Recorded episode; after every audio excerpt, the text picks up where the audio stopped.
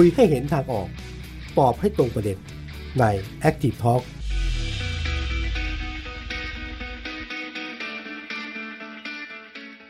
สวัสดีคุณผู้ชมนะครับ ทางเพจ The Active ครับ วันนี้พูดคุยกันในวาระซึ่งเกี่ยวข้องกับวัคซีนไฟเซอร์ที่กำลังจะได้กันมาเนี่ยนะครับ โดยทางกระทรวงสาธารณสุขได้เปิดเผยในมติ ที่เกี่ยวข้องกับการจัดสรรวัคซีนไฟเซอร์ให้กับกลุ่มบุคลากรทางการแพทย์ด่านหน้า และยังรวมถึงในกลุ่มอื่น ๆ ด้วยนะครับในล็อตแรก 1.5 ล้านโดสที่ได้รับการบริจาคมาจากทางรัฐบาลของสหรัฐอเมริกานะครับ วันนี้จะไม่ได้มาพูดคุยกันว่า หลักเกณฑ์ที่ได้กันนั้นได้กันมาอย่างไรแล้วใครจะได้บ้างแบบละเอียดนะครับ แต่ก็จะมาคุยกันในประเด็นว่าเอ๊ะพอมันเกิดคำถามกับสังคมว่า วัคซีนเข้ามาจำนวนหนึ่งทำไมก่อนหน้านี้ถกเถียงกันนัก ว่าใครควรจะได้แล้วรัฐควรจะเปิดเผยอย่างไร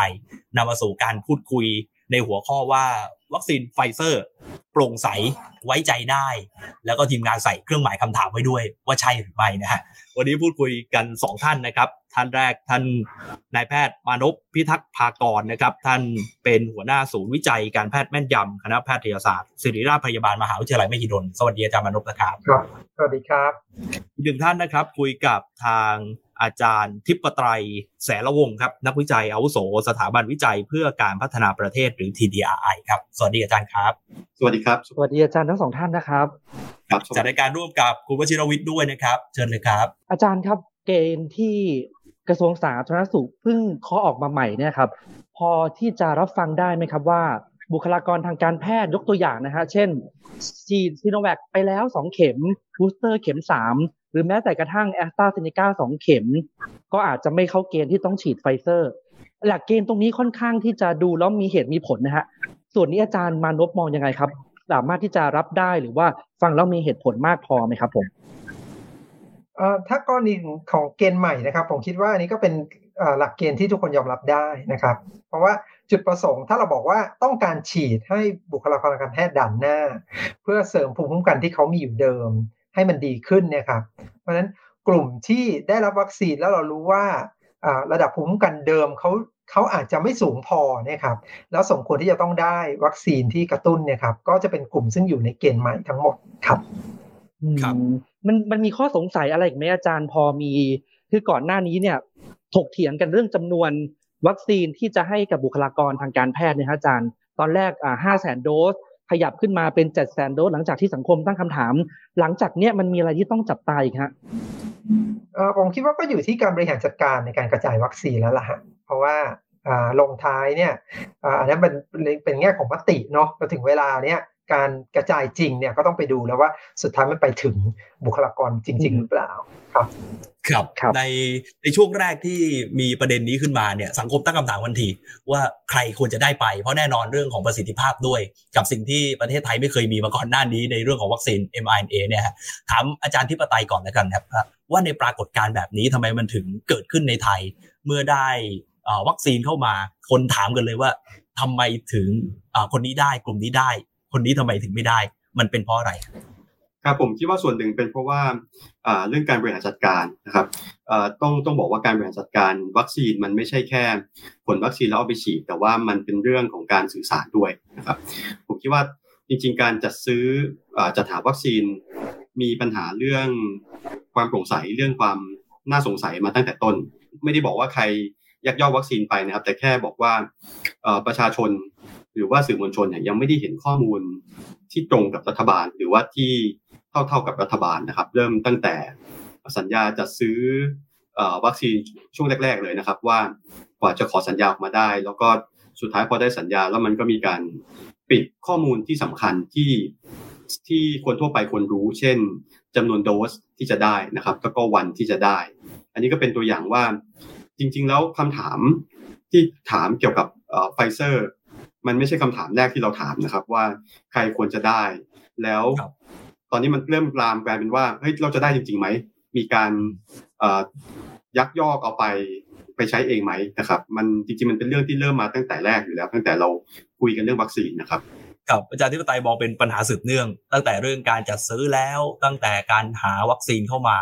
มันเลยเป็นว่าถ้ามีในเรื่องนี้เข้ามาแล้วข้อมูลอาจจะไม่ได้เปิดมากเนี่ยแน่นอนมันเกิดคำถามด้วย อาจารย์มานุมองตรงกันไหมครับ เรื่องของข้อมูลทำไมเรื่องที่เกี่ยวข้องกับวัคซีนเอ่ยยาเอ่ยมันถึงเป็นคำถามของคนไทยซะส่วนใหญ่เลยครับเออผมคิดว่าส่วนหนึ่งก็เป็นเรื่องของการสื่อสารแน่ๆนะครับ แล้วก็อีกส่วนหนึ่งก็คือในแง่ของข้อบ่งชี้ที่กำหนดว่าใครควรได้อะไรเนี่ยครับมันไม่เคยมีการประกาศออกมาเป็นทางการนะเราจะรู้ว่าจริง ๆ แล้วในกรณีอย่างอย่างเรื่องของการฉีดวัคซีน เข็มสามเนี่ยครับมันไม่เคยอยู่ในสมการตั้งแต่ต้นโดยซ้ำนะครับมันเกิดขึ้นเนี่ยเป็นเพราะว่ามันมีเอกสารหลุดนะฮะในแง่ของดราฟรายงานการประชุมต่างหากนะที่ทำให้เกิดเป็นกระแสขึ้นมาครับเพราะว่าการพิจารณาของพวกนี้มันถูกพิจารณาโดยคนกลุ่มเล็กนะครับ ไม่ได้มีการประชาสัมพันธ์ หรือว่าสอบถามความคิดเห็นหรือว่าทุกอย่างเนี้ย ไม่แน่ใจว่ามีการอิงอยู่บนหลักฐานข้อมูลทางวิชาการหรือหลักการหรือเปล่านะครับอพอมันเกิดเหตุการณ์พวกนี้เกิดขึ้นเนี่ยทำให้คนมีข้อสงสัยแล้วว่าเอ๊ะการพิจารณาในเขาพิจารณา based on หรือว่าอิงอยู่กับเหตุผลอะไรอย่างนี้ครับ ครับ อืมอาจารย์มนพครับแต่ผมผมเห็นความพยายามของกระทรวงสาธารณสุข ในการกู้วิกฤตศรัทธาหลายเรื่องเลยนะครับ ไม่ว่าจะเป็นเรื่องวัคซีนหรือว่าแม้กระทั่ง ตัวอาจารย์ที่ออกมาให้ข้อมูลเรื่องวัคซีนก่อนหน้านี้เนี่ยวันนี้ก็มีการตั้งแถวกระดานแล้วก็แถลงกัน เพื่อที่จะให้กำลังใจอาจารย์เหล่านั้น แต่ผมอยากถามอาจารย์มานุษย์อย่างนี้ครับว่า บรรยากาศในโรงเรียนแพทย์ที่อาจารย์เป็นอาจารย์อยู่เนี่ย ความแตกความเห็นที่มันแตกต่างกันความความไม่ไว้เนื้อเชื่อใจหรือคำถามต่างๆ ที่มันมีอยู่ในในแพทย์รุ่นใหม่อะกับอาจารย์ระดับอีกระดับหนึ่งเนี่ยมันมันเป็นยังไงฮะอาจารย์ตอนนี้ครับ คือก็ต้องยอมรับว่ามันมีความเห็นที่แตกต่างกันนะครับ แต่ว่า เราอยากให้มองโฟกัสอยู่ในแง่ของความเห็นที่แตกต่างกันในเชิงวิชาการมากกว่าจะเป็นในแง่ของตัวบุคคลนะครับ เพราะว่าข้อมูล ที่เกี่ยวข้องโควิดทั้งหมดเป็นเรื่องใหม่นะครับ ไม่มีใครรู้ดีกว่าใครในวันแรกนะฮะไม่ว่าใครจะบอกว่าตนเป็นผู้เชี่ยวชาญหรือว่าเป็นผู้บริหารหรือว่าอะไรก็ตามเนี่ยครับทุกคนรู้เท่ากันในวันแรกทั้งสิ้น เพราะฉะนั้นเนี่ยข้อมูลทั้งหมดที่เกี่ยวข้องโควิดเนี่ยครับทุกคนเนี่ยมีความรู้พอๆกัน แล้วก็ข้อมูลของโควิด โดยเฉพาะในแง่ของข้อมูลวิชาการเนี่ยครับได้รับการเผยแพร่แล้วก็แบ่งปันอย่างทั่วถึงมากนะครับทั้งโลกครับหมายความว่าถ้าเราติดตามข้อมูลเหล่านี้ครับทุกคนเนี่ยเข้าใจเหมือนกันและเห็นเหมือนกัน เพราะฉะนั้นเนี่ยไม่จึงไม่เป็นที่น่าแปลกใจครับว่าเวลามีนโยบายหรือว่ามีข้อมูลที่ออกมาจากฝั่งภาครัฐเนี่ยครับเราในฐานะของนักวิชาการอาจารย์ หรือว่าแม้กระทั่งนักศึกษาเนี่ยครับสามารถจะ cross check ได้กับข้อมูลต่างประเทศ เนื่องจากมันเป็นปัญหาเหมือนกันทั้งโลกใช่ไหมครับเพราะฉะนั้นเนี่ย องค์ความรู้มันเหมือนกันนะครับ อะไรที่มันไม่ไม่เหมือนกันเนี่ยมันจะถูกตั้งคำถามขึ้นมาทันทีว่าทำไมประเทศไทยจึงต่างกันกับประเทศอื่นอาจารย์ครับถ้าเราไปดูในตัวกลุ่มของคนที่ได้ในวัคซีนไฟเซอร์ แล้วเดี๋ยวเราจะไปในแง่ของสิ่งทุกสิ่งทุกอย่างก็คือวัคซีนอื่นๆด้วยเนี่ยนะวัคซีนไฟเซอร์กลุ่มแรกที่ได้ก็คือเขาใช้คำว่าบุคลากรทางการแพทย์ และสาธารณสุขที่ดูแลผู้ป่วยโควิดทั่วประเทศ อันนี้ถ้าพูดในภาษาของชาวบ้านก็คือ กลุ่มบุคลากรทางการแพทย์ด่านหน้า อาจารย์ขยายความเขาว่าด่านหน้าที่ที่ควรจะเป็นได้ไหมฮะว่า ถ้ากลุ่มนี้ได้รับไปแล้วจะได้เกิดประโยชน์ยังไง จริงๆคำว่าด่านหน้าเนี่ย อันนี้ต้องเข้าใจว่าความหมายเนี่ยอาจจะไม่ได้อาจจะไม่ได้ตรงกันกับคำว่าด่านหน้าหรือ front line worker ในในในทัศนะของสากลหรือประเทศอื่นนะครับ เพราะว่าคำว่า front line worker หรือว่าบุคลากรด่านหน้าเนี่ยแปลว่าบุคลากรซึ่งอาจจะต้องมีความสัมผัสมีมีโอกาสที่จะสัมผัส กับคนที่จะติดเชื้อโควิด ไม่ได้แปลว่าจะต้องเป็นโควิดแล้วนะฮะมีโอกาสสูงที่เขาจะเจอกับคนที่จะติดเชื้อโควิดมากครับ ก็คือโดยหลักการก็คือบุคลากรการแพทย์ที่ดูแลผู้ป่วยทั่วไปเนี่ยครับเพราะเราจะบอกไม่ได้หรอกครับว่าคนที่เดินเข้ามาเนี่ยครับเขาเป็นคนไข้โควิดจริงหรือเปล่านะครับจนกว่าเราจะวินิจฉัยได้ใช่ไหมครับเพราะฉะนั้นเนี่ยคนไข้ที่เจ็บป่วยแล้วมาโรงพยาบาลเนี่ยครับเราต้องณโดยเฉพาะณปัจจุบันเนี่ยครับเราต้องถือว่าเขามีโอกาสจะติดเชื้อโควิดอยู่แล้ว เพราะฉะนั้นบุคลากรทางแพทย์ทุกคนทุกแผนกซึ่งมีโอกาสได้เจอผู้ป่วยเนี่ยครับ ก็ถือเป็นด่านหน้าหมดเลยครับ ไม่ว่าคนไข้จะมาด้วยอาการที่เหมือนโควิดหรือไม่ครับ ครับ มองดูแล้วอาจจะอันตรายมากกว่ากลุ่มคนที่ดูโควิดโดยตรง เพราะว่าอันนั้นจะรู้ชัดเจนเลยว่า อันนี้เป็นโควิดแน่อย่างนี้หรือเปล่าอาจารย์ใช่ครับส่วนหนึ่งด้วยเพราะว่าเครื่องมือเครื่องมือในการป้องกันเนี่ยต่างกันมากนะครับ ถ้าเราบอกว่าคนไข้คนนี้เป็นโควิดแล้วเนาะเพิ่งจะส่งตัวมาจาก บ้านหรือว่ามาจากอ่าอ่าฮอสพิทอลหรืออะไรก็ตามมาที่โรงพยาบาลเนี่ย เรารู้ว่าเขาติดเชื้อแล้วนะ มาตรการในการป้องกันตัวเองนี่จะสูงมากนะแต่พอเป็นคนไข้ที่เดินเข้ามาด้วยอาการอื่น แล้วเราไม่รู้ว่าเขาเป็นโควิดแต่จริง ๆ แล้วเขาติดเนี่ยครับโอ้เราจะไม่มีมาตรการป้องกันอย่างนั้นเราจะไม่มีทางจะไปขอเบิกเอ่อ PPE เพื่อจะมาตรวจคนไข้ทุกคนได้ใช่ไหมครับ เพราะฉะนั้นเนี่ยการป้องกันเนี่ยจริงๆต่ำกว่าด้วยซ้ำไป อืมครับ อาจารย์อาจารย์ทิพไตยครับ คือผมเชื่อว่าหลักเกณฑ์ที่ออกมาเนี่ย ก็ค่อนข้างที่จะตะกี้อาจารย์มนุษย์ก็บอกว่าค่อนข้างที่จะรับฟังได้แหละว่าแจกแจงว่าจะให้ใครเท่าไหร่ยังไง แต่ระบบการติดตามวัคซีนเนี่ย มันเคยมีข้อเสนอขนาดว่า ควรจะต้องทำรีพอร์ตส่งสหรัฐเลยนะครับว่าฉีดใครบ้าง แต่ในความเป็นจริงเนี่ย ถ้าสังคมจะทำให้มันโปร่งใสจริง ๆ ระบบที่เราจะติดตามมันมันพอจะทำได้ไหมครับมันเรียงตัวเรียงบุคคลเลยว่าเข็มเนี้ยฉีดใคร แบบนั้นเนี่ยมันมันทำได้ไหมครับ หรือว่าอาจารย์มองว่ามันมีทางไหนที่จะทำให้สังคมหายเครือบแคลงสงสัยในกระบวนการตรวจสอบหลังจากนี้ครับ ครับ อันนี้พูดถึงเฉพาะตัวล็อตไฟเซอร์เดี๋ยวจริง ๆ ก็ผมเคยเห็นข้อมูลนะครับเราคิดว่านักวิชาการหลาย ๆ ท่านนะครับ ก็คงเคยเห็นฐานข้อมูลวัคซีนละเอียดระดับแบบเห็นเรียกว่าเป็นเลขข้างขวดเลยด้วยซ้ำนะครับคิดว่าคุณหมอก็คงเห็นนะครับแล้วก็ละเอียดถึงขนาดว่าฉีด เป็นรายคน แต่ไม่ได้เห็นชื่อคนนะครับ แต่ว่าเห็นเป็นรายบุคคลเลยด้วยซ้ำพอมีการแชร์กันมากๆนะครับ สุดท้ายฐานข้อมูลนั้นก็หายไป ถูกปิดไม่ให้เข้าถึงถ้าถามว่าใช้เชิงเทคนิคทำได้ไหมผมคิดว่ามันทำได้ทันที ไม่มีต้นทุนมากนะครับ แล้วเราก็เคยทำมาแล้วด้วยผมคิดว่าที่สำคัญมันคือว่า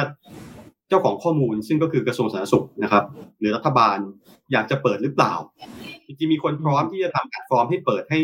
ให้ track วัคซีนได้ด้วยซ้ำนะครับ ผมคิดว่าอันนี้ไม่ได้อยู่ที่เรื่องเทคนิคนะครับ แต่อยู่ที่ว่าความอยากจะเปิดหรือเปล่าครับครับแล้วอาจารย์ก็ต้องทำด้วยใช่ไหมครับ หลังจากนี้ต้องมีการรายงานด้วย ว่าฉีดใคร คือเอ่อจะพูดเฉพาะไฟเซอร์นะครับ จริงๆ ผมอยากให้เปิดข้อมูลวัคซีนทุกชุดทุกล็อตนะครับ แต่ถ้าพูดถึงเฉพาะไฟเซอร์ ซึ่งเป็นเหมือนของหายาก ในเมืองไทยนะครับ ตอนนี้เราอยากให้บุคลากรด่านหน้าที่ได้ฉีดกันก่อนนะครับ เพราะว่าเป็นบุคคลที่กลุ่มคนที่สำคัญ อย่าลืมว่าถ้าถ้าหมอและพยาบาลติดเชื้อนะครับ ต้องพักแปลว่าระบบสาธารณสุขซึ่งมีจำกัดอยู่แล้วเนี่ย มันก็จะจำกัดมากไปกว่าเดิมนะครับเตียงสนามมีจำนวนเท่าไหร่จะสร้างก็ได้นะครับ แต่ว่าการมีเตียงสนามก็ต้องมีบุคลากรไปดูแลคนไข้ด้วย ไม่ใช่ว่า จะมีเตียงเอาไว้นอนกันอย่างเดียว อันนี้ต้องเข้าใจกันให้ดีนะครับฉะนั้นบุคลากรหน้าสำคัญมาก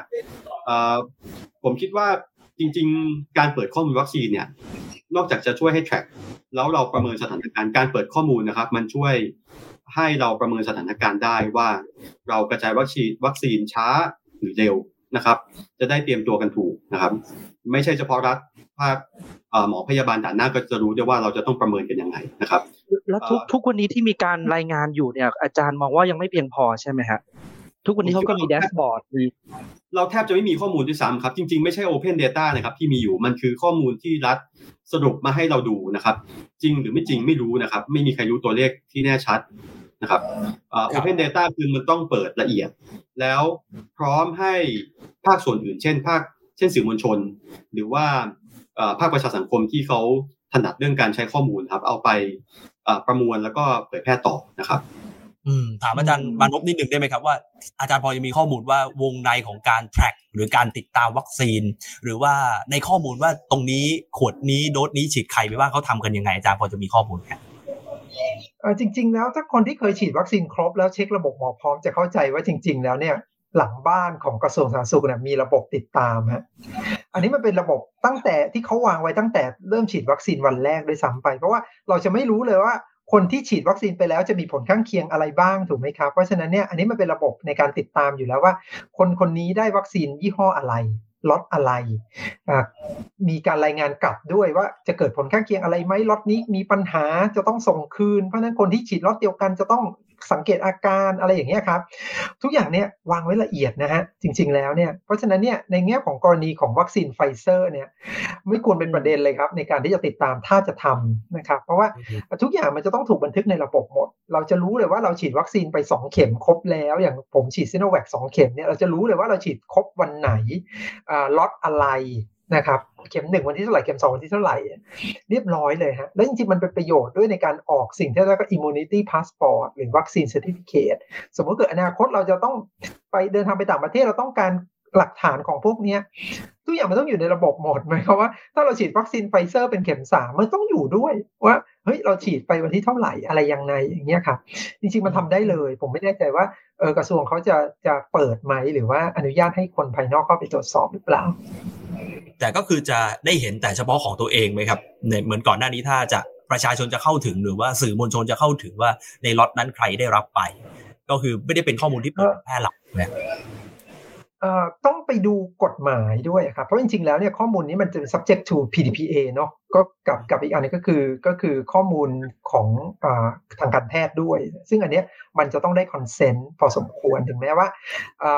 เราบอกว่าอันนี้มันเป็นภาวะโรคติดต่อนะซึ่งรัฐมีสิทธิ์ที่จะเข้าควบคุมของพวกนี้ก็ได้ครับ แต่ว่าอย่างน้อยเนี่ยในแง่ของการตรวจสอบเนี่ยมันสามารถ จะทำได้นะครับ เช่นเราจะปิดชื่อนามสกุล ปิด ID อย่างเงี้ยทำได้ แต่ว่าเราจะรู้ว่าวัคซีนเนี่ยครับ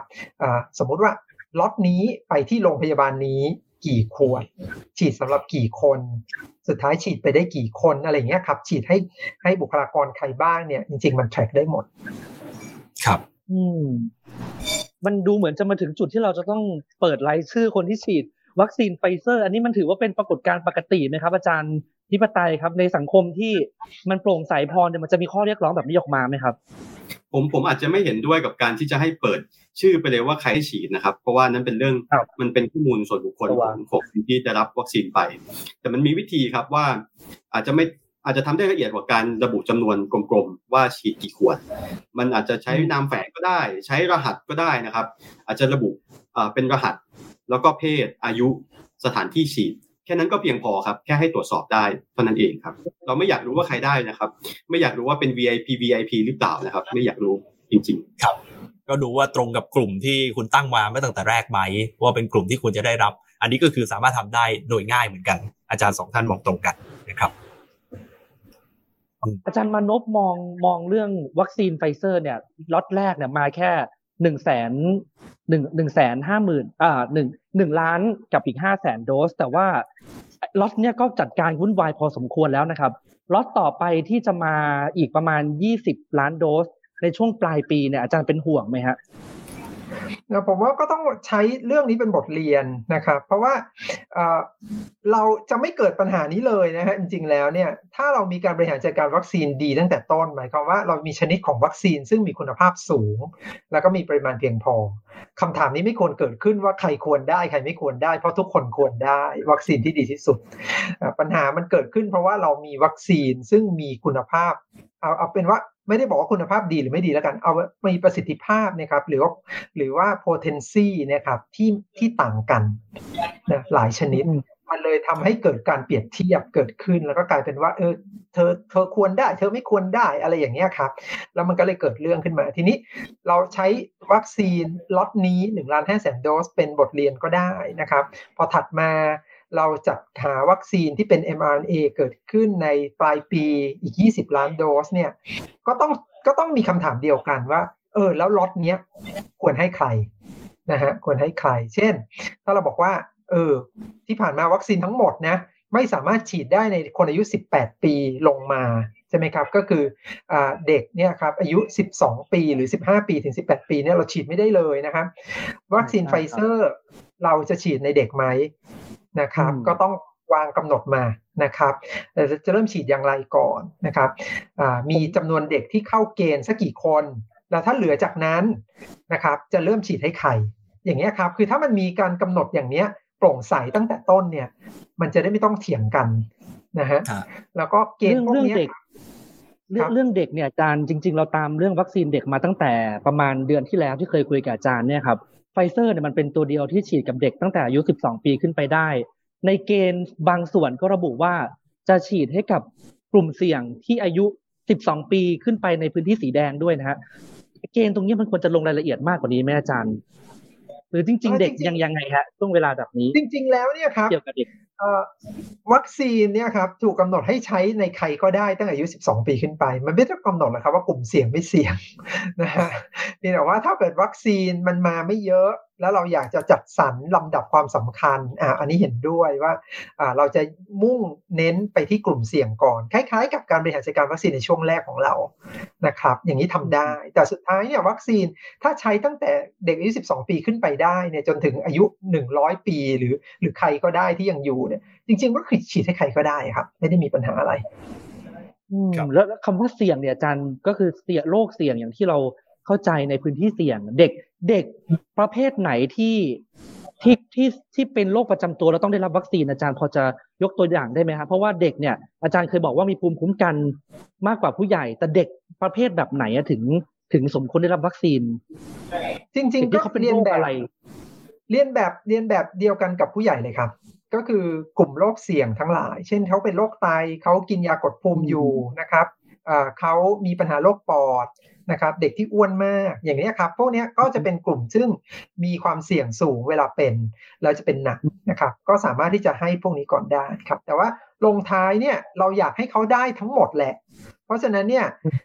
การกระจายในช่วงแรกอาจจะเน้นที่กลุ่มนี้ก่อนก็ได้ หรือในพื้นที่ที่มีการระบาดก่อนก็ได้ แต่สุดท้ายเด็กทุกคนที่อายุตั้งแต่ 12 ปีขึ้นไปควรได้ทุกคนนะครับ คล้ายๆ กับคนไทยทุกคนที่ควรจะต้องได้วัคซีนครับ ทุกกลุ่มก็ควรได้วัคซีนถ้าสมมติว่ามีวัคซีนมาเพียงพอใช่ไหมฮะแต่ตอนนี้ก็อยู่ในในในระหว่างที่ไม่เพียงพอก็จะเป็นที่ต้องมาแยกกลุ่ม คราวนี้ถ้ามาถามที่อาจารย์ทิปไตยต่อบ้างครับ ในเรื่องของข้อมูลสาธารณะที่จะนำมาใช้เนี่ย อย่างที่บอกว่า อาจารย์อาจารย์มานพให้ผมผมถาม ผมผมก่อนจะไปอาจารย์ทิปไตยผมขอถามอาจารย์มานพอีกนิดนึงถามในเชิงเทคนิค คืออธิบดีท่านหมอโอภาสบอกว่า วัคซีนไฟเซอร์เนี่ยมันต้องผสมน้ำเกลือฉีด อันนี้มันจริงไหมครับ ขอก็ถามข้อนี้ก่อนเดี๋ยวค่อยไปจังจริงเหรออาจารย์นี่มันก็เป็นดราม่าซึ่งมันไม่ควรต้องเป็นดราม่านะครับจริง ๆ แล้วเนี่ยวัคซีนไฟเซอร์เนี่ยครับเข้ามาอยู่ในรูปผงแห้งนะครับ ซึ่งจะต้องมาเป็นผงครับ เป็นผงแห้งอ่าอยู่ในขวดเนี่ยครับมันจะต่างกันกับวัคซีนอื่นที่เรารู้จักอย่างเช่นวัคซีนซิโนแวคเนี่ยมันจะเข้ามาเป็นวัคซีนเนี่ยเป็นของเหลวอยู่ในขวดเลย นะครับ แต่ว่าวัคซีนของไฟเซอร์เนี่ยครับมันจะเป็นผงแห้งๆอยู่ ซึ่งมันทำให้มันเก็บได้นานนะครับจะใช้เนี่ยครับต้องละลายกับน้ำเกลือก่อน อันนี้เป็นเรื่องปกตินะฮะแต่ว่าคนก็เอาไปตีความว่าโอ้โหละลายน้ำเกลืออย่างนี้ก็ไม่มีฤทธิ์สิหรือว่าเอ๊จะเอาน้ำเกลือมาฉีดเราหรือเปล่า คุณภาพจะลดลงไหมพยายามจะหาวิธีที่จะดัดแปลงการใช้ซึ่งไม่ตรงไปตรงมาคำตอบนี่คือ ทุกอย่างเป็นไปตามมาตรฐานครับ ต้องทำแบบนี้แหละ ก่อนที่จะแบ่งฉีดเป็นเข็มๆผมผมผมเพิ่งรู้ว่าไฟเซอร์นี่เข้ามาเป็นผงเหรอครับ ใช่ครับ เพราะว่าเป็นวัคซีนเป็นวัคซีนที่มีวิธีการจัดเก็บที่ยุ่งยากนะครับ เราไม่สามารถจะมาเป็นของเหลวได้นะครับ เพราะว่าถ้าเมื่อไหร่จัดเก็บในอุณหภูมิลบเจ็ดสิบมันจะกลายเป็นน้ำแข็งนะครับทำไม่ได้ครับ ต้องเป็นผงแห้งเท่านั้น แล้วแล้วผงเนี่ยก็ต้องจัดเก็บในอุณหภูมิลบลบเจ็ดสิบด้วย แม้ว่าจะเป็นผงอย่างนั้นก็ต้องต้องมาแบบเย็นเฉียบอย่างนั้นเลย ขึ้นกับว่าเราจะจัดเก็บนานแค่ไหนเนาะถ้าเกิดเราไม่ได้ตั้งใจที่จะจัดเก็บนาน เช่น บอกว่าวัคซีนรุ่นเนี้ยมาแล้วเนี่ยจะฉีดให้หมดภายในสองถึงสามเดือนเนี่ยจริงๆลบสามสิบก็ได้นะครับ แล้วก็พอถึงเวลากระจายไปหน้างงานเนี่ย เก็บในอุณหภูมิที่เป็นตู้เย็นธรรมดาเนี่ยก็เก็บได้เดือนหนึ่ง อันนี้ไม่มีปัญหาอะไรนะครับครับไอ้ที่ที่ถามตรงนี้อาจารย์มองว่าตรงนี้จะเป็นอุปสรรคในการในการจะเป็นข้อกังวลในการจัดสรรอะไรแบบนี้ไหมฮะ หรือว่าถ้าจัดการดีๆก็ไม่น่ามีปัญหา ครับ จริง ๆ แล้วไม่ควรเลยครับ ไม่ควรเป็นเหตุผลหรือข้ออ้างใด ๆ ในการไม่จัดหาวัคซีนนี้มาใช้นะครับ ถ้าบอกว่าวัคซีนนี้จัดเก็บยุ่งยากคำตอบคือไม่จริงนะครับ มีการทดสอบ ใหม่แล้วด้วยซ้ำไปนะครับ ล่าสุดก็คือเมื่อเดือนพฤษภาคมที่ผ่านมา พบว่าวัคซีนไฟเซอร์สามารถจัดเก็บในตู้เย็นปกติได้หนึ่งเดือนนะฮะโดยที่โดยที่สภาพยังยังใช้ได้เหมือนเดิม เพราะฉะนั้นเนี่ยถ้า ทุกที่ในประเทศไทยมีตู้เย็น เราสามารถที่จะกระจายวัคซีนไปฉีดที่นั่นได้ครับแปลกที่ก่อนหน้านี้มีประเด็นนี้พูดมาช่วงที่ m อ n a ไม่ได้เข้ามาในไทยนะฮะแต่แต่สุดท้ายโอเคเข้ามานะฮะถามอาจารย์อธิปไตยต่อครับ เรื่องของข้อมูลถามว่าความเชื่อใจรัฐบาลกับข้อมูลต่างๆ เหล่านี้เนี่ย มันมันสมควรที่จะเกิดขึ้นไหมในแง่ของการที่บอกว่าทุกครั้งที่มีกระแสข่าวข่าวปลอมข่าวบิดเบือนรัฐบาลก็บอกว่าขอให้เชื่อใจการทำหน้าที่ว่าจะถูกต้องและโปร่งใสเนี่ยอาจารย์มองว่าทางที่ควรจะเป็นหรือว่าหลักการที่ดีมันควรจะเป็นอย่างไรเพื่อที่สะท้อนไปถึงรัฐบาลด้วย แล้วก็ส่วนของคนทำงานด้วยควรจะเป็นอย่างไร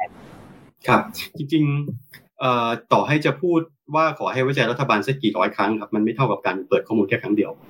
นะครับเปิดข้อมูลนะครับทีเดียวจบเลย ไม่ต้องพูดกันเยอะนะครับแล้วผมคิดว่าจริง ๆไม่ใช่เฉพาะภาวะปกติก็ควรจะเปิดนะครับ แล้วโดยเฉพาะภาวะวิกฤตเนี่ย ก็ควรจะต้องยิ่งทำข้อมูลตรงนั้น เพราะว่าโดยเฉพาะการจัดซื้อวัคซีนนะครับว่ามันเป็นการจัดซื้อในช่วงที่ฉุกเฉินนะครับ ทุกคนปฏิเสธไม่ได้ว่ามันมันเร่งด่วนจริงๆ มันต้องทำครับมันต้องใช้เงินซื้อนะครับทีนี้คือ การที่เราอยู่ในภาวะฉุกเฉิน ไม่ได้แปลว่าเราจะไม่โปร่งใสนะครับ มันก็ยังต้องมีการตรวจสอบกันได้อยู่ ทีนี้วิธีการตรวจสอบที่ง่ายที่สุดก็คือ เอาข้อมูลมาให้คนดูนะครับมันจะมีประโยชน์กับรัฐบาลเมื่อกี้เมื่อสักครู่นี้ไม่ได้พูดนะครับคือว่าเป็นการการเปิดข้อมูลจะช่วยสร้างความช่วยกู้วิกฤตศรัทธาในรัฐบาลขึ้นมาสักนิดหนึ่งนะครับ ไม่ได้บอกว่าจะประชาชนจะกลับมาศรัทธาในรัฐบาลนะครับ แต่ว่าอาจจะช่วยกู้วิกฤตแล้วก็ มันจะทำให้เห็นว่า รัฐบาลนั้นมองสื่อมวลชน ภาคประชาสังคม ในฐานะภาคีในร่วมกันฝ่าวิกฤตนี้นะครับ ไม่ใช่เป็นพระเอกหรือว่าแก้ปัญหาอยู่คนเดียว ซึ่งเราก็เห็นว่ามันยากนะครับ การทำงานแก้วิกฤตที่มันหนักขนาดนี้อยู่คนเดียวนะครับฉะนั้นเปิดข้อมูลช่วยการสื่อสารนะครับความกลัวว่าจะมีข้อมูลบิดเบือนมันจะลดลงครับ กับ react react หรือว่าปฏิกิริยาตอบตอบโต้ เวลาที่มีข้อมูลที่ไม่ตรงกับที่ ที่ที่รัฐบาลจะสื่อเนี่ย สิ่งที่ออกมาก็คือพยายามหาข้อมูลมาลบล้างตรงนั้น อาจารย์มองปฏิกิริยาเหล่านี้เนี่ย มันจะส่งผลต่อการสื่อสารในอนาคตให้ประชาชนยังไงบ้าง ครับคือคิดว่าอันนี้พูดถึงเรื่องการเปิดข้อมูลหลังจากที่เปิดข้อมูลแล้วใช่ไหมครับหรือว่ายังไงครับก่อนหน้านี้ใช่ไหมครับ ก่อนหน้านี้เลยฮะครับ คือไอ้ความสับสนก่อนหน้านี้ที่มันเกิดขึ้นก็ส่วนหนึ่งคือ ไม่มีข้อมูลสองคือมีข้อมูลที่ไม่ตรงกัน เพราะว่า สื่อมวลชนก็ดีประชาชนก็ดีก็ต้องไปหาข้อมูลกันเองใช่ไหมครับ มันก็กลายเป็นว่ามีข้อมูลคนละชุดกับรัฐแล้วรัฐก็บอกว่ามันจะเป็น fake news หรือเปล่านะครับ ผมคิดว่าไอ้แล้วสุดท้ายก็มีกฎหมายออกมาบอกว่าใครใครเผยแพร่ fake news จะโดนจัดการนะครับ ซึ่งผมคิดว่านี้ไม่ค่อยเป็นวิธีการที่มีต้นทุนสูง ในมุมของรัฐเองด้วยก็ต้องมาไล่จับคนนะครับแล้วสุดท้ายมันก็พิสูจน์ไม่ได้ว่ามัน fake news หรือไม่ fake news แต่แต่การสื่อสารนั้นมัน ผิดพลาดไปแล้ว คนเข้าใจผิดกันไปนะครับเริ่มตั้งต้นกันใหม่ครับ เริ่มเอาข้อมูลชุดเดียวกัน คุยข้อมูลที่มีอยู่เหมือนกัน แล้วให้ข้อถกเถียงมันอยู่ถกเถียงบนข้อมูลนะครับ ไม่ใช่ถกเถียงของความไม่ไว้ใจกันนะครับ อันนั้นมันมันไม่มันยิ่งทำให้วิกฤตมันแย่ไปใหญ่นะครับ ครับ อาจารย์ครับผมเห็นข่าวเกี่ยวกับนักวิชาการที่เขาออกมาเรียกร้องให้เปิดเผยข้อมูลแบบแบบนี้ฮะจำนวนเป็นเป็นร้อยท่านเลยนะครับ อาจารย์ว่าแรงกดดันครั้งเนี้ยอาจารย์มีความหวังไหมว่ารัฐบาลจะจะทำตามข้อเรียกร้องให้เปิดเผย Open Data เกี่ยวกับวัคซีนไฟเซอร์ ครับ อาจารย์มีความหวังมากน้อยแค่ไหนครับ อันนี้พูดถึงตัวการรณรงค์ใน Change.org ใช่ไหมครับ ที่มีนักวิชาการดูด้วยครับ แต่ว่าถามไปถึงว่าตัวอาจารย์มีความหวังว่ารัฐบาลเขาจะตอบสนองต่อข้อเรียกร้องนี้มากน้อยแค่ไหนครับ ผมได้ทราบมาว่าก็มีการไปคุยกับหน่วยงานสำนักงานรัฐบาลดิจิทัลนะครับ DGA ว่าอยากจะช่วยทำระบบช่วยเปิดข้อมูลได้ไหม ซึ่งอันนี้ผมคิดว่าผมไม่ค่อยกังวลในเรื่องเทคนิคมันทำได้ แล้วมันสามารถทำได้วันนี้ก็ทำได้มีระบบพร้อมอยู่แล้วมีความหวังไหมเหรอครับแล้วเขาจะทำไหมผมรัฐบาลผมจะเร่งทำครับ เพราะมันเป็นสิ่งที่ไม่ได้มีต้นทุนอะไรแล้วได้ประโยชน์ในแง่ของความอย่างน้อยคนก็ยังมองรัฐบาล ในมุมที่อย่างน้อยมีเรื่องหนึ่งให้พูด ได้ว่าออกมีมีความโปร่งใสนะครับ ดีกว่าปล่อยให้มันสุดท้ายพอกระจายวัคซีนไฟเซอร์ออกไปแล้วมีคนได้แล้วมีคนที่ไม่ได้แล้วเกิดปัญหาขึ้นมามีมีคำถามว่าที่ทำไมมันมีการกระจายวัคซีนที่ไม่เป็นธรรมหรือเปล่าอันนี้ผมคิดว่าไม่ค่อยคุ้มกับรัฐบาลเท่าไหร่ครับแล้วถ้ารัฐบาลเขาบอกว่าเนี่ยฉัน ชี้แจงไปหมดแล้ว บอกไปหมดแล้วว่าเจ็ดละเจ็ดแสนโดสให้ดันหน้าครอบคลุมไปถึงอาสาสมกู้ภัยสัปเหร่ออะไรด้วยอะไรแบบเนี้ยครับ อีกเท่านี้ให้กลุ่มเสี่ยงเนี่ยฉันชี้แจงไปหมดทุกทุกโดสละเพียงพอไหมอาจารย์ถ้าเขาจะไม่ถ้าเขาจะไม่ทำตามข้อเรียกร้องเนี่ยเออมันจะเกิดอะไรขึ้น การออกมาพูดว่าให้ให้เชื่อใจรัฐบาลอีกพันครั้งอะครับ มันมีต้นทุนเพิ่มขึ้นเรื่อย ต้นทุนในแง่เวลาที่จะต้องมานั่งอธิบาย แล้วก็ต้นทุนกับตัวรัฐเองที่คนอพอพูดโกโกไม่ใช่จะไม่จะบอกว่าโกหกก็ไม่ได้นะครับ แค่ข้อมูลมันไม่ตรงกันสักครั้งที่สิบเนี่ย ครั้งที่สิบเอ็ดสิบสองคนไม่เชื่อแล้วครับฉะนั้นจะให้พูดอีกกี่ครั้งก็ไม่มีประโยชน์นะครับ ครับ อาจจะได้เอกสารคาดดำมาอีกครั้งหนึ่งซึ่งก็อันนั้นก็อาจจะไม่ได้ช่วยในแง่ของความโปร่งใสมากมาเรื่องของการสื่อสารมีเรื่องหนึ่งฮะในในกลุ่มของการได้รับวัคซีนรอบนี้ฮะ วัคซีนเพื่อนำไปสู่การวิจัยนะครับมีอยู่จำนวน 5,000 โดสด้วยกัน เรื่องนี้รัฐบาลสื่อสารน้อยมาก จนมีคำถามจากประชาชนส่งมาผมเหมือนกันว่าจำเป็นต้องวิจัยด้วยหรือ ทั้งๆทที่โอเคผลที่ออกมาในต่างประเทศมันก็ค่อนข้างชัดเจนเนี่ยถามคุณหมออย่างคุณหมอมานพเลยฮะว่า เรื่องนี้ถ้าจะช่วยรัฐบาลนะช่วยอธิบายว่าจำเป็นต้องวิจัยและยังมีความจำเป็นมากแค่ไหนครับ ครับคือในแง่ของการวิจัยเองเนี่ยครับต้องยอมรับว่าถ้ามันเป็นลักษณะของการวิจัยแบบเดียวกันกับข้อมูลที่เรามีอยู่เดิมนะครับ เช่นถ้าฉีดสูตรเหมือนเดิม หรือว่ามีลักษณะของการใช้ในกลุ่ม ประชากรแบบเดิมเนี่ยครับอย่างนี้ไม่ต้องทำนะฮะเนื่องจากวัคซีน mRNA นั้นเป็นวัคซีนที่มีการใช้แพร่หลายมากในเขตประเทศตะวันตกนะไม่ว่าจะเป็นยุโรปหรืออเมริกา ซึ่งเป็นประเทศที่มีการวิจัยเยอะอยู่แล้ว เพราะฉะนั้นเราเห็นข้อมูลงานวิจัยที่เกี่ยวข้องกับวัคซีนไฟเซอร์เนี่ยทะลุปุโป่งมากนะฮะไม่จำเป็นจะต้องไปทำซ้ำนะแต่มันก็มีหลาย ประเด็น ซึ่งเราอาจจะจำเป็นจะต้องทำเพื่อใช้ในการบริหารจัดการหรือวางนโยบายการการกระจายวัคซีนต่อไปในอนาคตตัวอย่างเลยนะครับ ถ้าเราจะใช้วัคซีนไฟเซอร์ เป็นวัคซีนที่ใช้คู่กันกับวัคซีนอื่น อย่างเช่น กรณีของวัคซีนเชื้อตายอย่างเงี้ยต่างประเทศไม่มีวัคซีนซีโนแวคไซโนฟาร์มนะครับเขามีแต่แอสตราเซเนกากับกับ mRNA อย่างเนี้ยก็จะเป็น หัวข้อซึ่งน่าสนใจในการที่จะทำวิจัยนะครับ หรือการบริหารจัดการวัคซีนโดยการฉีดแทนที่จะเป็นการฉีดปกติ คือฉีดเข้ากล้ามบริเวณต้นแขนใช่ไหมครับซึ่งเราใช้วัคซีนปริมาณเยอะพอสมควร เราเปลี่ยนเป็นการฉีดเข้าชั้นผิวหนังที่เรียก intradermal อย่างเงี้ยครับมีงานวิจัยมาก่อนหน้านี้นะแต่ว่าทำในกลุ่มเล็กๆ ที่ประเทศเนเธอร์แลนด์อย่างเงี้ยครับกับวัคซีนโมเดอร์นาซึ่งถ้ามันได้ผลดีแบบนั้นเนี่ยครับ เราจะประหยัดจำนวนของวัคซีนที่ใช้ไปเยอะมากนะครับข้อมูลของโมเดอร์นาเนี่ยถ้าเราแบ่งโดสที่ฉีดเข้ากล้ามสำหรับคนหนึ่งคนเนี่ยครับสามารถแบ่งให้คนได้เพิ่มเป็นห้าถึงสิบคนเลยนะฮะถ้าเราฉีดเข้าชั้นผิวหนัง ถ้าเราทำอย่างนี้แล้วเรามาวิจัยกับวัคซีนไฟเซอร์นะครับแล้วสำเร็จเนี่ยโอ้เราจะเพิ่มจำนวนคนที่ได้รับวัคซีนไฟเซอร์เนี่ยเพิ่มเป็น 5 เท่าเลยนะฮะซึ่งซึ่ง จากเดิมเรามีปัญหาบอกวัคซีนมาไม่พอสั่งแล้วก็ไม่ค่อยได้มีดีมานสูงเนี่ยครับทำให้เราไม่สามารถจะหาวัคซีนประสิทธิภาพสูงได้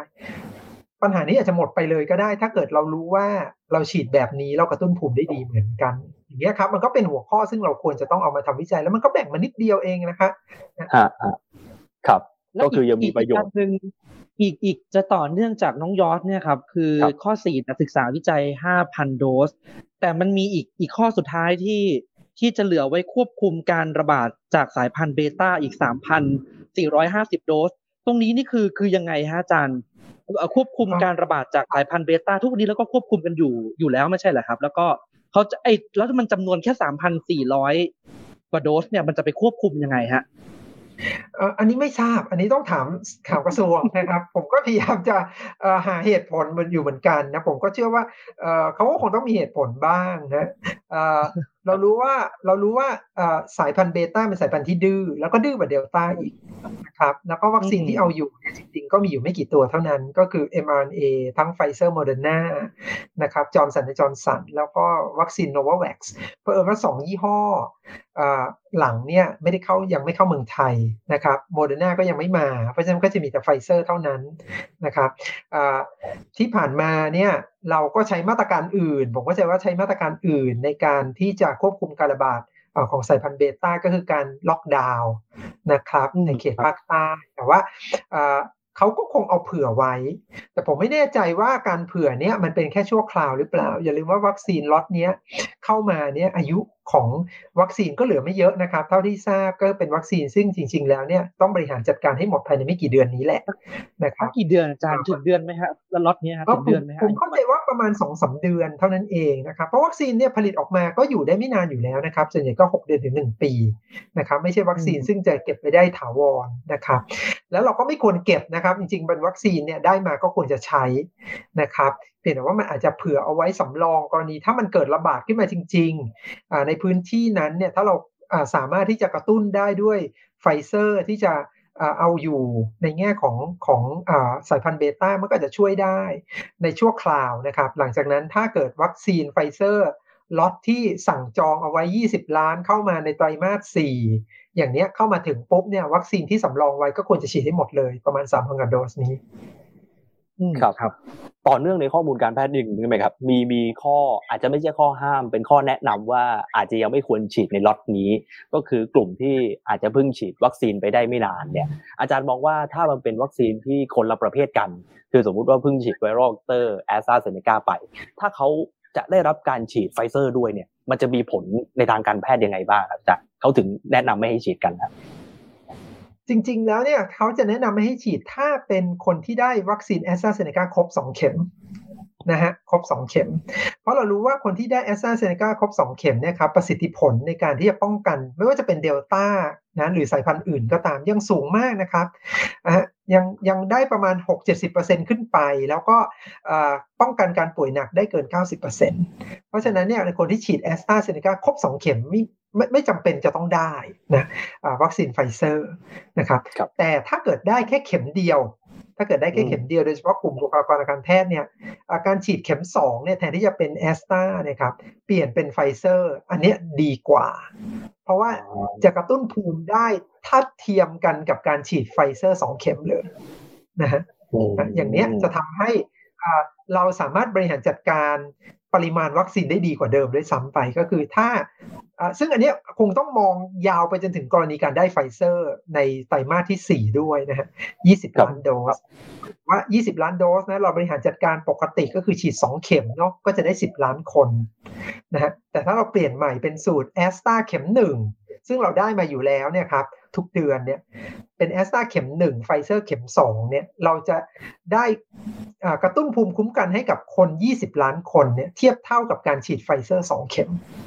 นะซึ่งนี่อันเป็นนี้ข้อเสนออาจารย์เลยนะฮะอันนี้ถือว่าเป็นข้อเสนออาจารย์เลยนะฮะผมผมว่ามันว้าวอยู่เหมือนกันนะอาจารย์เป็นเป็นข้อเสนอที่จะสามารถไปต่อในระดับนโยบายได้เลยไหมฮะ ถ้าเราจะเปลี่ยนสูตรไขว้จริงๆผมเชื่อว่า ผมเชื่อว่าในระดับนโยบายก็มอง option นี้อยู่แล้ว เพราะว่ามันมีข้อมูลออกมาในช่วงประมาณเดือน 2 เดือนที่ผ่านมานี้เองนะครับแล้วก็สนับสนุนแนวคิดนี้เลยว่า ถ้าฉีดแอสตราเข็ม 1 ฉีดเข็ม 2 เป็นไฟเซอร์หรือโมเดอร์นากระตุ้นภูมิได้ดีทัดเทียมกันกับการฉีดไฟเซอร์หรือโมเดอร์นาครบ 2 เข็มนะฮะและได้รับการพิสูจน์แล้วว่า อันนี้ไม่ใช่เฉพาะในเรื่องของการกระตุ้นภูมิที่ทดสอบในแ a บนะ แต่ว่ามันป้องกันการติดเชื้อ และการเจ็บป่วยเนี่ยประสิทธิผลทัดเทียมกันเลยครับ พอๆกันกับการฉีด mRNA 2 เข็มจริง ๆ เลยนะฮะครับอันนี้พิสูจน์แล้วชัดเจนหมดข้อสงสัย แต่เราต้องเลิกสั่งซีโนแวคก่อนไหมอาจารย์ ถ้างั้นอ่า จริงจริงๆก็ผมไปทุกทุกที่ผมก็จะพูดเหมือนพูเดิดอย่ามงนี้นะครับว่าสถานการณ์ปัจจุบันนี้ไม่มีเหตุผลใด ๆ ที่จะสั่งซีโนแวคเพิ่มนะครับ ถ้าเราสามารถจัดหาวัคซีนอื่น ที่มีคุณภาพดีกว่าได้ครับ อาจารย์ไหนๆก็ถามแล้วขอขอขอถามต่ออีกนิดนึง ถ้า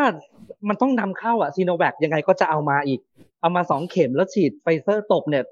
ถือว่า ถือว่าคุ้มค่าไหมอาจารย์หรือจริงๆกับซีโนแวคไม่แทบไม่ต้องจำเป็นไม่คุ้มครับค รับเพราะว่าคำถามก็คือแล้วทำไมจะต้องมาฉีดไฟเซอร์กระตุ้นอีกหนึ่งเข็มในเมื่อเราสามารถจัดหาวัคซีนอื่นมาแทนได้นะครับ ด้วยวงเงินที่เราไปซื้อซีโนแวคสองเข็มนะครับถูกไหมครับ ยังไม่พอนะครับ เราจะต้องไปฉีดซีโนแวคสองเข็มก่อนเสียเวลาไปอีกนานพอสมควรนะครับ ในขณะที่เราอยากจะได้ภูมิคุ้มกันเพื่อป้องกันการติดเชื้อเลยตั้งแต่ต้นนะฮะมันมันเสียทั้งในแง่ของเวลาแล้วก็ค่าใช้จ่ายด้วยอืม สัญญาการจัดซื้อซีโนแวคก็ไม่ได้เปิดเผยอย่างมากเท่าที่ควร แล้วก็ที่ผ่านมาก็ยังเป็นคำถามตลอดเลย อาจารย์ทิปไตยมองตรงนี้แล้วก็ดูแล้วมันจะไปลบความสงสัยประชาชนได้ไหมว่าที่ทำแบบนี้เนี่ย มีอะไรเบื้องหลังหรือเปล่า รับลงผมไหนหรือเปล่าแบบเนี้ยครับผมไม่มีข้อมูลเชิงลึกที่จะบอกได้ว่ามันมีเบื้องเบื้องลึกอะไรน่าสงสัยขนาดนั้นนะครับ แต่ว่า เอาตามหลักการง่าย ๆ คือว่าเราใช้ชิโนแวคหรือว่าวัคซีนล็อตอื่นๆเราก็ใช้งบประมาณในการซื้อนะครับ อันนี้ปฏิเสธไม่ได้ การใช้งบในการซื้อในภาวะเร่งด่วนเนี่ย เราก็ข้ามขั้นตอนหลายอย่างไปนะครับ คือคือเชื่อว่ายังเชื่อว่าคนที่อนุมัติจัดซื้อวัคซีนก็ยังมี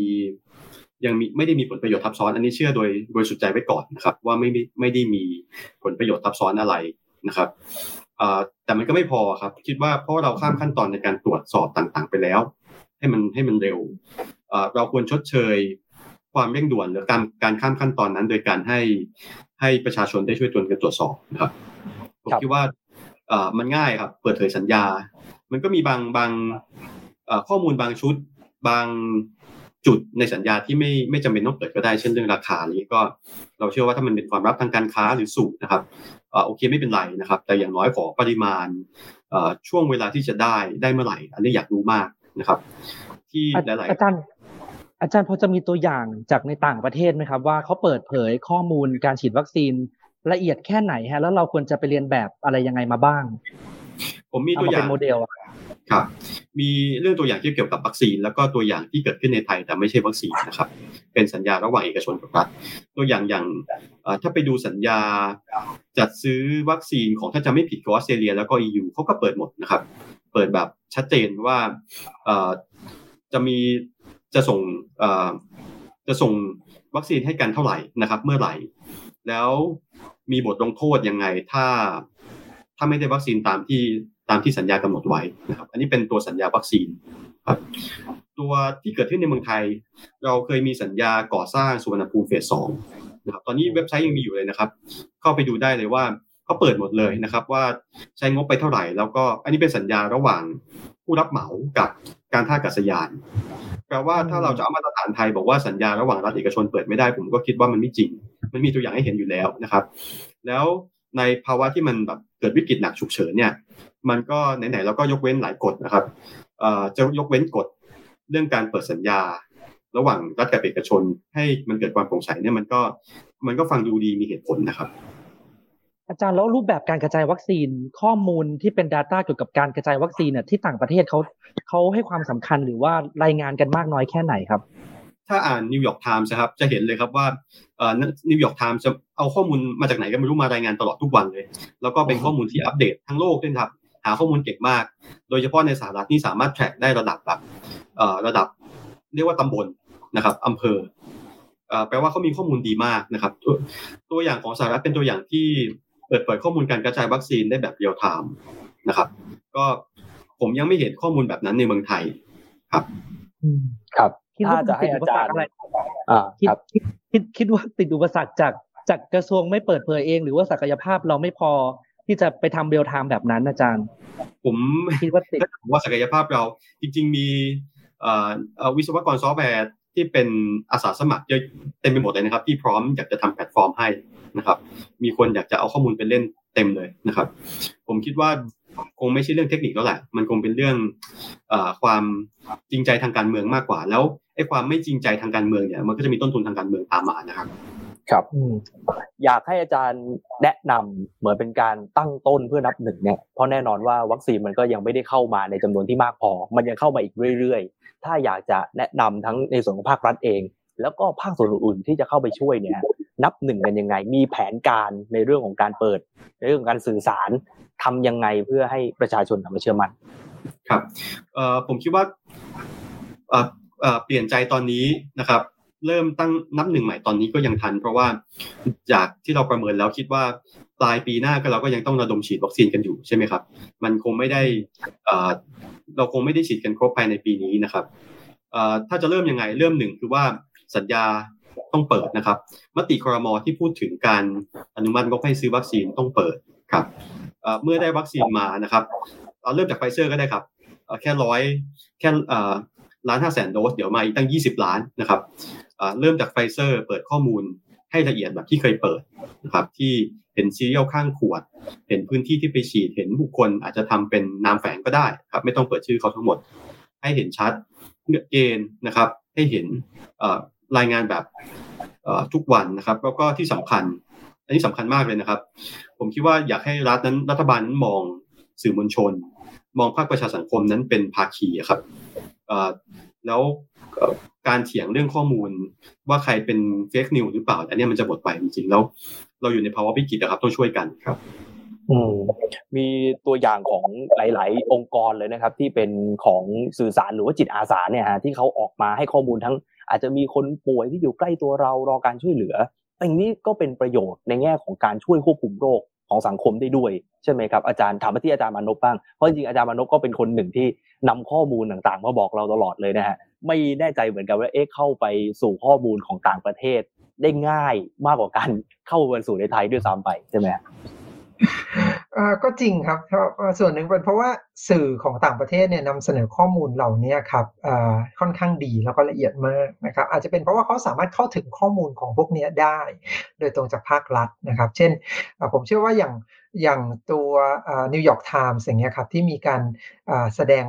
ข้อมูลนะครับ อย่างที่จันทิปไตยพูดเลยครับว่าบอกลงไปถึงระดับเคาน์ตี้เลยครับว่าแต่ละที่เนี่ยมีอัตราการฉีดวัคซีนมากน้อยแค่ไหนนะครับออย่างเงี้ยสามารถดึงได้ออกมาจากข้อมูลของ CDC นะครับหรือว่ามีการเก็บรวบรวมข้อมูลของภาคเอกชนนะครับหรือว่ากลุ่มประชาชนที่ทำขึ้นมานะครับมีทุกอย่างจริง ๆ ครับแม้กระทั่งการตรวจนะครับ เช่น การตรวจโควิดต่อวันอย่างเงี้ยครับแต่ละ รัฐนะครับ ตรวจวันละกี่เทสเนี่ยครับตรวจเจอกี่เปอร์เซ็นต์เนี่ยเขามีรายงานทุกวันเลยฮะนะซึ่งอันนี้มันสามารถทำได้ครับมันช่วยในแง่ของการควบคุมโรคได้จริงนะฮะข้อมูลที่เปิดอย่างชัดเจนอย่างแพร่หลาย ให้สื่อได้เข้าถึงให้ประชาชนได้เข้าถึงนะครับอ๋อชัดครับ จริง ๆ แล้วเราจะเห็นเลยว่าแนวโน้มอย่างเช่นกรณีนนตอนนี้ครับเป็นตัวอย่างที่ดีด้วยครับ เราเห็นการระบาดของสายพันธุ์เดลต้าในประเทศอเมริกา นะครับเกิดขึ้นเนาะถ้าเราดูภาพรวมโอ้โหจำนวนคนติดเชื้อเพิ่มขึ้นอีกแล้วเนาะเออเราฉีดเขาฉีดวัคซีนไปต้องเยอะเขาฉีดวัคซีนคุณภาพดีทำไมยังมีผู้ติดเชื้ออยู่ แต่ถ้าเราไปดูรายละเอียดนะครับ เราจะเห็นเลยครับว่า พื้นที่ที่มีการระบาดเนี่ยคือพื้นที่ที่มีการฉีดวัคซีนต่ำนะฮะลงไประดับเคาน์ตี้หรือระดับเมืองเล็ก ๆ เลยด้วยซ้ำไปเมืองไหนรัฐไหนฉีดได้น้อยนะครับ อัตราการแพร่ ของสายพันธุ์เดลต้าจะสูงชัดเจน อย่างเงี้ยมันสามารถใช้ในการกำหนดนโยบายได้เลยฮะในระดับเมืองระดับรัฐด้วยซ้ำไปว่า รัฐไหนควรต้องเข้มข้นในแง่ของการฉีดวัคซีน รัฐไหนควรต้องเข้มข้นในแง่ของการล็อกดาวน์หรือว่าการกำกำหนดมาตรการเพื่อจะหยุดการระบาดอะไรอย่างเงี้ยครับรัฐไหนไม่ไม่จำเป็นนะครับในขณะที่บ้านเราเนี่ย เราเห็นแต่ภาพรวมอย่างเดียวนะครับ แล้วก็เห็นแต่การประกาศของของภาครัฐเท่านั้นครับครับ ข้อมูลการตรวจน่าสนใจนะอาจารย์ ทั้งทั้งที่ตอนนี้ก็คือตรวจมาเยอะมาก ทั้ง RT-PCR ด้วย swab test ใช่ไหมครับ มี ATK ด้วย อันนี้ถ้าจะเปิดเนี่ย ของบ้านเราข้อมูลทำไมถึงเปิดได้ยากนักนะในในความเห็นของอาจารย์มนุษย์ ทุกอย่างมันผ่านรัฐนะฮะก็เลยก็เลยเป็นแบบนี้นะครับก็จริงแล้วข้อมูลเนี่ยคนที่ถือข้อมูลอยู่เนี่ยก็คือกรมวิทยาศาสตร์การแพทย์นะครับเราจะทราบข้อมูลเนี้ยจริงๆถ้าเป็นข้อมูลเป็นทางการนะครับกรมวิทยาศาสตร์การแพทย์เนี่ยจะเผยแพร่สัปดาห์ละครั้งเท่านั้นนะครับ มันก็จะมีลิงก์จากหน้าเว็บไซต์นะครับ เราก็จะดูย้อนหลังแล้วก็แล้วก็ ดูแนวโน้มเนี่ยก็ต้องโหลดกันทุกสัปดาห์แล้วก็มานั่งดูเอาเองนะครับ เราจะไม่เห็นข้อมูลรายวันเราไม่เห็นข้อมูลการตรวจว่าตรวจไปได้กี่มากน้อยต่อวันอะไรเงี้ยครับ ทุกอย่างก็ใช้การประมาณเอานั่นเองครับ ครับ อืม วันนี้พอสมควรนะฮะอยากจะถาม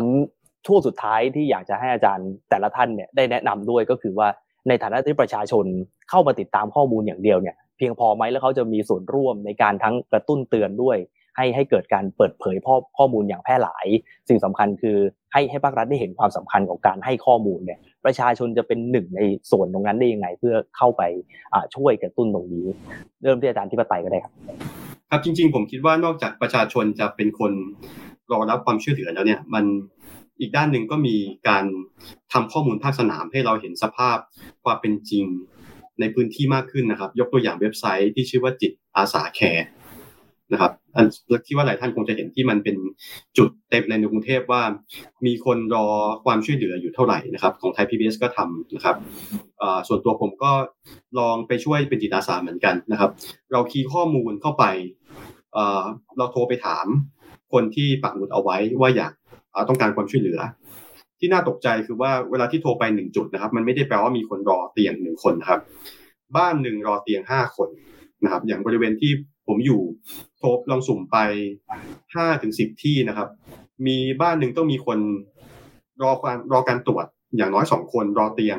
อย่างน้อยสองถึงสามคน แล้วก็เป็นผู้สูงอายุ คือข้อมูลภาคสนาม ข้อมูลที่ประชาชนช่วยกันระดมขึ้นมาเนี่ยครับด้านหนึ่งเป็นประโยชน์กับภาครัฐมากนะครับ จะเห็นว่าใน สถานการณ์จริงๆเนี่ยเรายังต้องการความช่วยเหลืออยู่เท่าไหร่นะครับฉะนั้นประชาชนไม่ได้รอความช่วยเหลืออย่างเดียว แต่มันก็เกิดกระแสพยายามจะช่วยเหลือกันเองเหมือนกันฉะนั้นภาครัฐน่าจะได้ประโยชน์ อยากจะใช้ประโยชน์จากข้อมูลตรงนี้ให้เป็นประโยชน์มากที่สุดนะครับ อืมเพราะช่วยได้หนึ่งชีวิตก็มีประโยชน์ อาจารย์ที่ปไตยของผมอยากจะถามช่วงท้ายตรงนี้นิดนึงฮะไม่ว่าจะเรื่องเตียงเรื่องวัคซีนเนี่ย มันมันจะมีปัญหาบางอย่างที่ทำให้มันไปไม่ทั่วถึง มันมีคือด้วยสภาพสังคมหรือวัฒนธรรมสังคมไทยเนี่ย ที่มันเป็นสังคมแบบชนชั้นน่ะเส้นสายอภิสิทธิ์ชนเนี่ย อาจารย์มองว่าข้อเรียกร้องต่างๆ ที่นักวิชาการพยายามให้รัฐเปิดเผยขึ้นมาเนี่ย มันจะแข็งแรงพอสู้กับวัฒนธรรมดั้งเดิมที่เรามีอยู่เนี่ย เป็นไปได้ไหมครับ อาจารย์ ผมคิดว่าเราจะก้าวข้ามตรงนี้ไปได้ไหมไหนๆเราอยู่คือในภาวะปกติเราก็ไม่ได้คุ้นเคยกับวัฒนธรรมเรื่อง เปิดข้อมูลให้รู้ช่วยกันตรวจสอบช่วยกันทำงานนะครับอยู่แล้ว แต่ว่าไหนๆเราก็อยู่ในภาวะวิกฤตทั้งวิกฤตสุขภาพแล้ว อย่าให้มันเป็นวิกฤตทางการเมืองวิกฤตในความวิกฤตศรัทธาต่อภาครัฐไปมากกว่านี้นะครับ ผมคิดว่าเราอยู่ในวิกฤตเพียงพอแล้ว อาจจะเปลี่ยนวิกฤตให้เป็นโอกาสทำงานร่วมกันโปร่งใสมากขึ้นนะครับซึ่งมันมันไม่ใช่อะไรที่จะต้องแลกมานะครับ ในช่วงในช่วงที่เรารอวัคซีนครับครับ อาจารย์มานพครับ ในวงในวงการแพทย์ตอนนี้โดยเฉพาะโรงเรียนแพทย์เนี่ยทำไมนักศึกษา แพทย์รุ่นใหม่ถึงตั้งคำถาม ในเรื่องของการฝากเตียงจากอาจารย์หมอต่างๆ แล้วก็พานเรื่องไปเรื่องไปเรื่องถึงวัคซีนว่าจะไปไปจัดสรรตามลำดับอภิสิทธิ์ชนแบบนั้นไหมอาจารย์อาจารย์มองว่าตรงเนี้ยมันมันเป็นปรากฏการณ์ยังไงฮะแล้วอาจารย์ส่วนหนึ่งก็เป็นอาจารย์ด้วยอะอาจารย์มองตรงนี้ยังไงฮะ เอ่อจริง ๆ ถ้าถ้าเราเราเราไม่นับในแง่กรณีของการฝากหรือการอะไรอย่างเงี้ยแล้วกันเป็นเป็นเรื่องของพิเศษหรือ privilege เนี่ยฮะคือถ้าในมุมมองของโควิดอย่างเดียวเนี่ยผมคิดว่าทุกอย่างมันเริ่มจากเรื่องนี้แหละก็คือความเห็นที่ต่างกันในแง่ของ มุมมองวิชาการนะครับที่เกี่ยวกับโควิดโควิดเนี่ยเป็นสถานการณ์พิเศษ ซึ่งจริงๆแล้วเนี่ยเป็นสถานการณ์ซึ่งทำให้เราเห็นอะไรบางอย่างที่ไม่เคยเห็นเยอะมากในทุกวงการนะครับวงการแพทย์ก็เหมือนกันนะครับก่อนหน้านี้เราจะไม่รู้ว่า เออของพวกนี้มันเกิดขึ้นนะฮะแต่ว่าโควิดเนี่ยมันสร้างสถานการณ์พิเศษขึ้นมาเนี่ยครับในในแง่ของการแพทย์นะครับ อันที่หนึ่งก็คือปัญหานี้เป็นปัญหาที่เหมือนกันทั้งโลก คือทุกประเทศเจอปัญหาเดียวกันคือโควิดนะครับอันที่สองมันเป็นปัญหาทางด้านวิทยาศาสตร์และการแพทย์นะฮะอันที่สามข้อมูลของโควิดนะครับเป็นครั้งแรกในโลกนะฮะที่วงการวิทยาศาสตร์และการแพทย์ แชร์ข้อมูลโควิด องค์ความรู้โควิด เท่าเทียมกันหมดทั้งโลกนะฮะก็คือแชร์อย่างแพร่หลายและฟรี ไม่มีไม่มีอุปสรรคใด ๆ นะฮะเพราะฉะนั้นเนี่ยครับทุกคนมีความรู้เท่ากันจากวันแรกนะเพราะนั้นจะบอกว่าอาจารย์อาวุโส อาจารย์ที่เป็นผู้เชี่ยวชาญ จะมีความรู้เกี่ยวกับโควิด มากกว่านักศึกษาไม่จริงฮะถ้านักศึกษาสามารถอ่านได้เร็วนะฮะแล้วก็อ่านติดตามข้อมูลเหล่านี้ได้เร็วกว่านะครับ จริง ๆ ความรู้เขาเยอะกว่านะ ในในเรื่องชุดความรู้เรื่องหนึ่งอาจารย์ แล้วเรื่องวิธีปฏิบัติ ที่มันเป็นวัฒนธรรมเดิมทีนี้ตรงนี้แหละครับ เพราะว่าพอความรู้เนี่ยครับ มันมันเป็นปัญหาเดียวกันทั้งโลก ความรู้มันแชร์กันอย่างรวดเร็ว ทุกคนมีความรู้เท่ากัน เพราะฉะนั้นเนี่ยครับ อะไรก็ตามที่ประเทศอื่นเขาทำนะครับ แล้วมันเป็น best practice เนี่ย แล้วเราทำต่างกันเนี่ยครับ มันจะถูกตั้งคำถามอย่างรวดเร็วเลยครับว่า ทำไมเราถึงทำไม่เหมือนทำไมเราถึงตัดสินใจแบบนั้นนะในเมื่อประเทศอื่นเขาตัดสินใจแบบอื่นเนี่ย มันเป็นคำถามอยู่แล้วครับว่า แล้วประเทศเรา มันมันเก่งกว่าเขายังไง หรือว่ามีอะไรเลยที่เป็นเหตุผลที่ทำให้เราเอ่อทำไม่เหมือนเขาอะฮะพอมันถูก question อย่างนี้ปุ๊บเนี่ยมันก็จะมีความรู้สึกว่า เอ๊ะ แล้วกระบวนการคิดมันไม่เป็นไปตามวิทยาศาสตร์หรือเปล่าในเมื่อประเทศอื่นเขาใช้หลักการทางวิทยาศาสตร์แล้วเขาทาแบบนี้ในการที่เราทำต่างกัน ผมผมคิดว่าไอ้กรณีไฟเซอร์ที่มันเป็นเป็นเป็นอ่าประเด็นขึ้นมาตอนเนี้ย ผมคิดว่ามันน่าจะเป็นจุดเริ่มต้นของการทลายกำแพงของวัฒนธรรมเดิมๆหรือบางทีทำให้เราเห็น